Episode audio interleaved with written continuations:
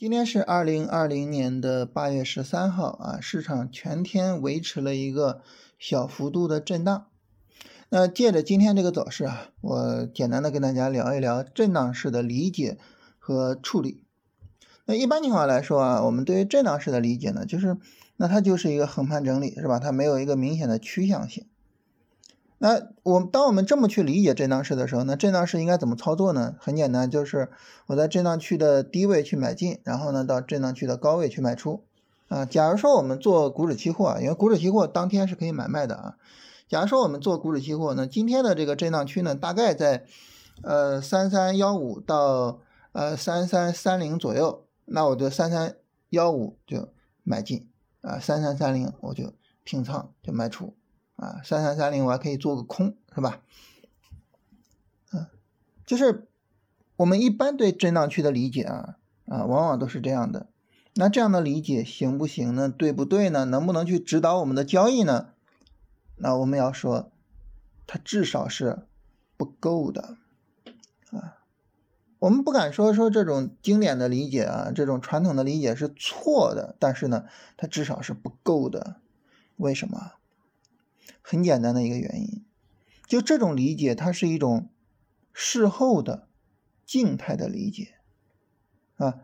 那今天横盘震荡完了啊，然后呢，你一看，哦，这是个震荡区，哦，震荡区的低位在这儿，高位在这儿啊，我在这个低位买，高位卖，没问题，是吧？但是呢，今天早晨开盘的时候，你能知道今天会走震荡吗？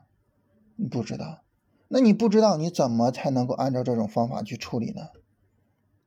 所以呢，这种事后的静态的理解，一旦被拿到了动态的市场里边，你会发现，他在处理交易的时候处理不好。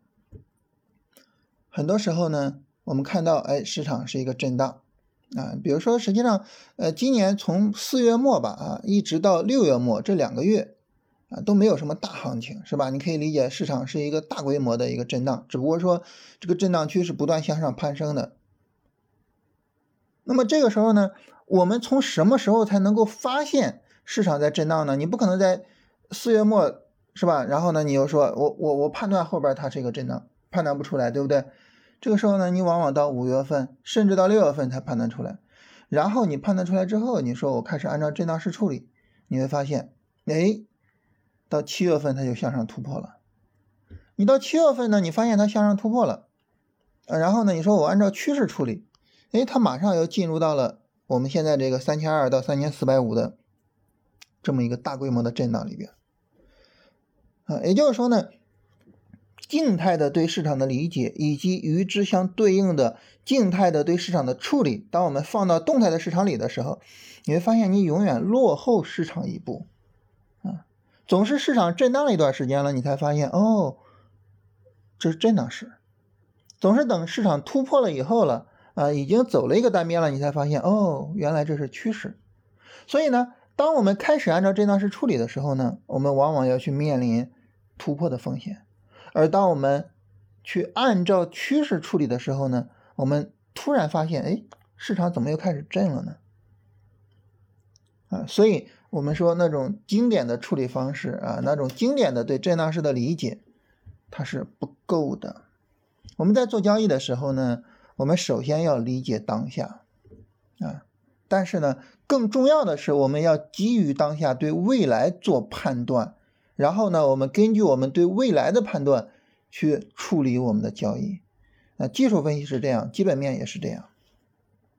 我们拿到任何一家公司的财报，我们去理解任何一家公司的商业模式，我们所看到的都是它的今天和过去，但是这并不是。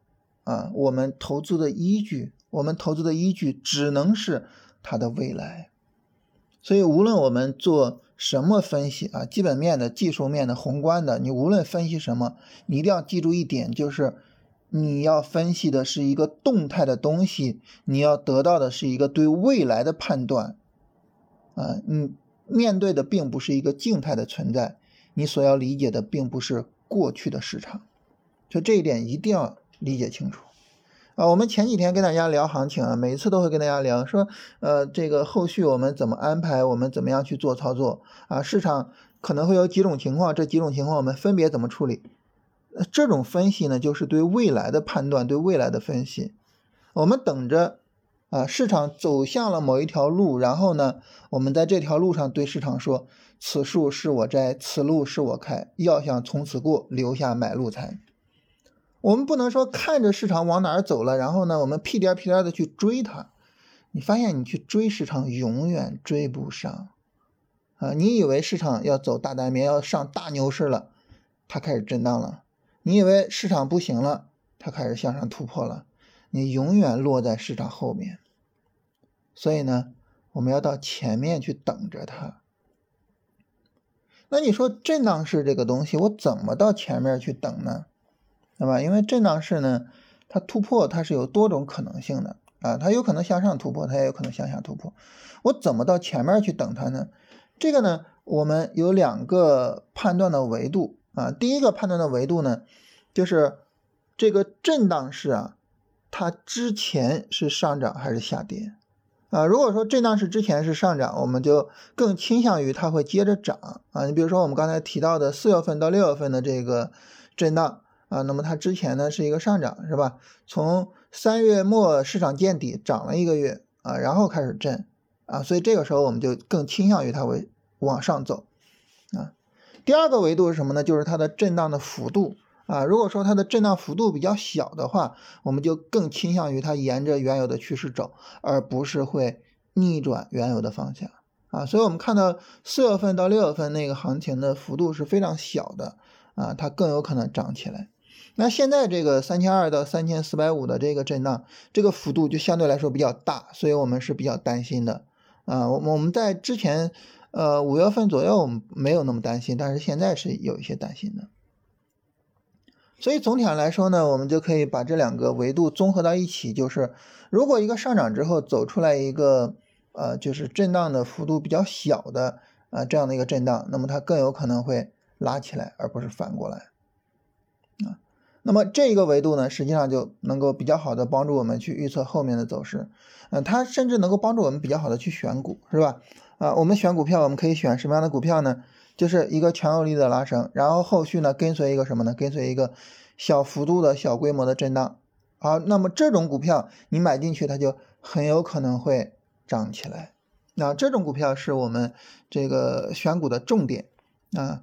比如说跟大家分享一下，我们在昨天选股的时候，我们选出来了一个叫金建米业的股票，大家可以看一下啊，金建米业这只股票就是震荡式的一个。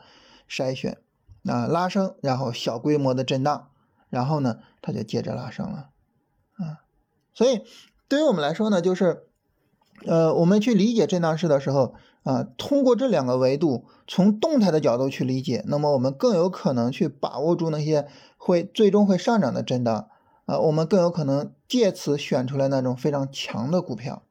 关于选股这个事儿呢，后边还会跟大家详细聊。啊，包括我们后面呢，可能也会跟大家专门推出来一个关于选股的节目，嗯，到时候呢，我们会详细的跟大家聊怎么样去选，就类似金建民业这样的股票，啊，所以这样的话呢，就是我们对于震荡式的理解呢，就会跟一般的那种静态的理解是不一样的啊，我们就会是那种相对来说比较动态的理解。那从动态角度，我们怎么理解现在的震荡呢？我们之前跟大家说啊，就是我们去。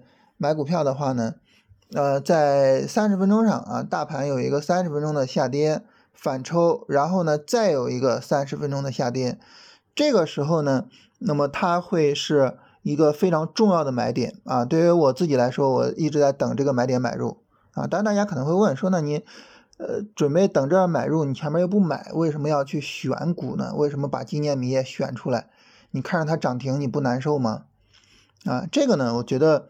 呃，是一个很重要的磨练，就是你每天都去选一下股票，每天都去，呃，把你股票持有的股票，你去说我对它的理解就是这个股票现在可能要爆发了啊，因为大盘不理想，那我不去买，但是呢，那么我对它去做一个判断，然后我去验证我的判断，然后这样呢，你就能够更快的、更多的去积累经验，对吧？啊，所以呢，那么尽管我昨天没有买，但是呢，也去做了这个工作。同样的，今天也一样啊，今天也做了这个工作。然后呢，明天是重要的啊。那么现在这个震荡我们就可以理解为什么呢？理解为它是一个下跌过程，只是它跌不下去。如果说明天它还是延续这样的震荡，它还是跌不下去，它还是能够维持住呃三千三百一十的这个位置，那这个就非常强的一个行情，非常非常强啊。当然，它如果跌下去的话，那这个时候我们就看啊它下跌的力度啊，它能不能跟前面形成一个。底台或者形成一个背离，到时候我们再看情况去进行处理啊。但是总体上来说，我们把今天的这个小规模的震荡理解为什么呢？就是理解为它一个这个回调的走势啊，基于昨天的微反之后的一个呃三十分钟的一个小震荡，一个小回调的走势啊。这个走势如果说能够维持住，实际上明后天是重要的买入时间啊。这个呢，我们要具体看。明天的情况啊，来进行处理。好，这是我们跟大家聊一下，就是关于震荡市我们怎么去理解，以及呢，啊，我们怎么去处理，我们怎么样能够在一个动态的过程里面去理解震荡，怎么样能够选出来，就是借助着震荡能够选出来那种比较强的股票啊，跟大家分享一下这个话题。另外一个呢，我想提醒一下大家，就是大家看着今天的上证走势的分时图，有没有一种啊说。老师，我有一个判断想跟你说的这样的一种冲动，有没有呢？我们今天有一种非常重要的判断啊，借助我们这个前面跟大家分享的知识是可以去看出来的，就是今天小股票的那个线明显的在上证指数的上方，这种情况下呢，说明市场是一个八二的市场，也就是小股票走的非常好的市场。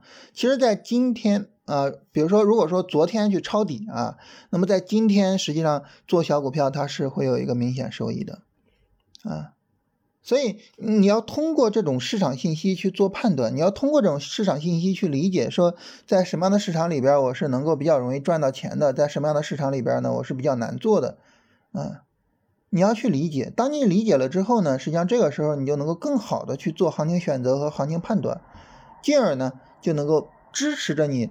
更好的去赚到利润，啊，所以在看盘的时候要学会一点，就是我学了这个技术方法了，那么我就要用这个技术方法去看盘，而不是直勾勾的去瞪着行情。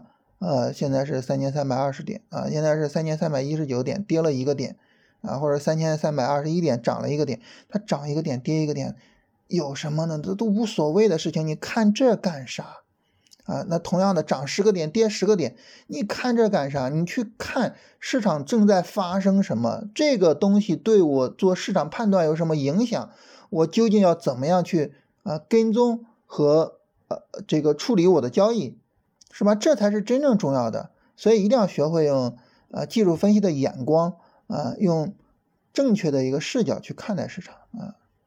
所以这是我们想跟大家最后强调的，就是大家听这些节目啊，然后呢，你学了很多东西，你要去用它啊，否则的话，那么你等于是有一个呃非常非常牛的一个图书馆，但是你一本书都没有看过啊，你有一个非常丰富的武器库，但是呢，你没有把其中的任何一件武器用的非常的舒服，非常的顺手，那这个时候呃这些东西对你来说实际上就是没有意义的。